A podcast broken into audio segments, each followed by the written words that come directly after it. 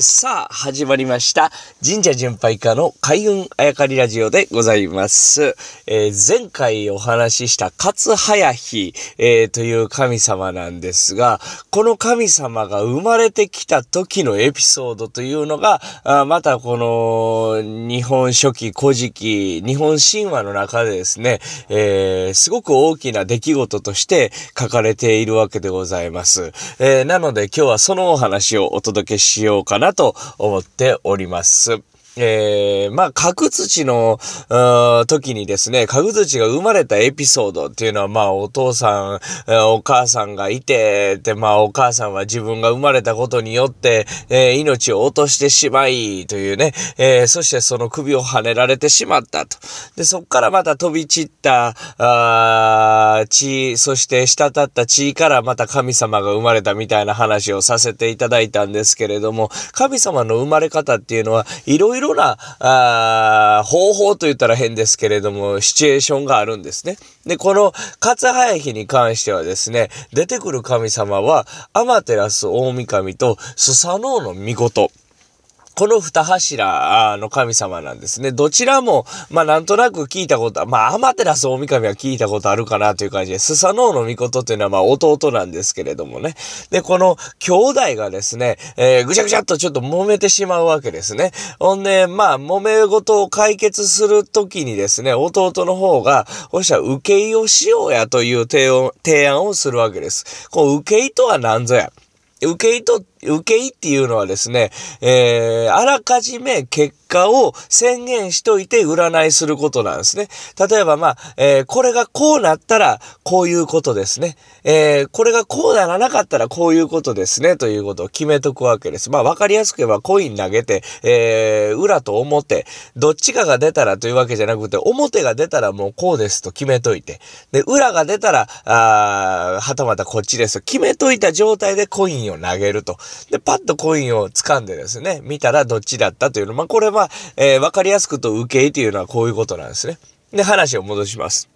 アマテラス大神とスサノオノミコと、まあ、アマテラスとスサノオ、兄弟です。で、兄弟がぐちゃぐちゃっと揉めてしまって、それを解決するために弟の方から、ほんならこうしようやと、受け入りの提案があって、いいよとお姉ちゃんが言うわけですね。で、それぞれの持ち物を、えー自分の口に含んでガリガリと食べてですね、吹き出すわけです。まあ、これは神話の中の話なんで、えーそういう目線でね、えーき、見ていただきたいんですけれども、お姉ちゃんの方はですね、弟が持ってる剣、剣を口に含んで、ガリガリガリ言っても噛み砕くわけです。で、噛み砕いた後にふわーっと吹き出す。んで、弟の方はですね、お姉ちゃんが持ってるマガタマ。まあ、アクセサリー類ですね。アクセサリー類をガリガリガリっと食べてですね、ふーっと吹き出して、えー受け入れをすると。ほんで、これ神様が両方こっから生まれてくるわけです。まあ、剣といえば男性の象徴ですよね。男性の力強さの象徴。それを女の人が噛み砕くわけです。アマテラス大神が。ふーっと吹き出したら、えー女性の神さんが三柱生まれてきたそうですね。で、スサノオの見事はマガタマ、まあ、アクセサリー類ですね。アクセサリーといえば女性の象徴なんですけれども、それを弟が、えーガリガリガリと食べて吹き出す。えーそうするとそこから神様が生まれてくる。この時に生まれたのが勝早日なんです。で、弟の方がお姉ちゃんのマガタマをガリガリガリっと食べてですね、えー吹き出す。その時に生まれたのが男の子の神さんが5柱。生まれてきます。まあ男の子5人生まれるわけですね。でお姉ちゃんの方はさっき言ったように剣をガリガリガリっと食べて吹き出す。そこで3人女の子が生まれてくるわけです。で、まあ、今後ちょっとまたお話しさせていただこうかなと思うんですけど、この3人生まれた神様が、えー広島に祀られている厳島神社の、三姉妹。はたまたですね、えーこのラジオ番組でも、あやかりラジオでも、何回か出てきてる宗方大社ですね。で宗方大社に祀られている三姉妹。えーこの三姉妹がこの時に生まれてくるわけです。で、スサノオの方からバリバリバリふーっと生まれてきた、あ5人兄弟、男の子。5人兄弟の1人が勝早日やったんですね。で、ちょっと、ちょっと話がややこしくなるんで、この辺にしときますけど、その5人兄弟のうちの1人が、後々、出雲に行っ、、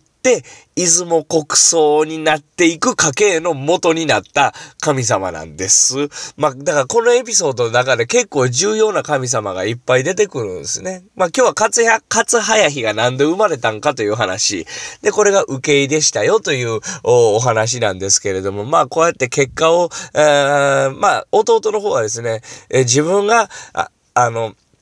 ちゃんとした人間やったら、まあ神様ですよ。まあちゃんとした人間やったらバリバリバリふーっと言ってやったら神様生まれてくるでしょうと。自分がどうでもいい人間やったら、あこんなこと起きませんよねというのを最初にあらかじめ宣言しといて、えー、やったことなんですね。で、まあ結果的に神様生まれてきたんで、これはあんた、まあまあまともな人間やなと。こ神様ですよ。何回も言いますけど。まともな人間やなというふうな結果になったわけでございます。これを受け入と言うんですね。ちょっと話が、あそれますが、この男の子5人、女の子3人、えー、男性5人、女性3人とこの受けが元になってですね、えー、ある程度日本人の概念というか、あ人数というかあ、ルールというのが決められたと言われていて、これ何になったかというと、ひな祭り。ひな祭り、確かに三人勘定、五人林、えー、いるわけですよね。これは実は、ああひいてはですね、この神話の男五人、女三人という、えー、この神話で出てきた設定概念が元になってるんじゃないかと言われて、えー、いるそうですね。まあこれは本当かどうかはわかりませんが、まあ大体数字と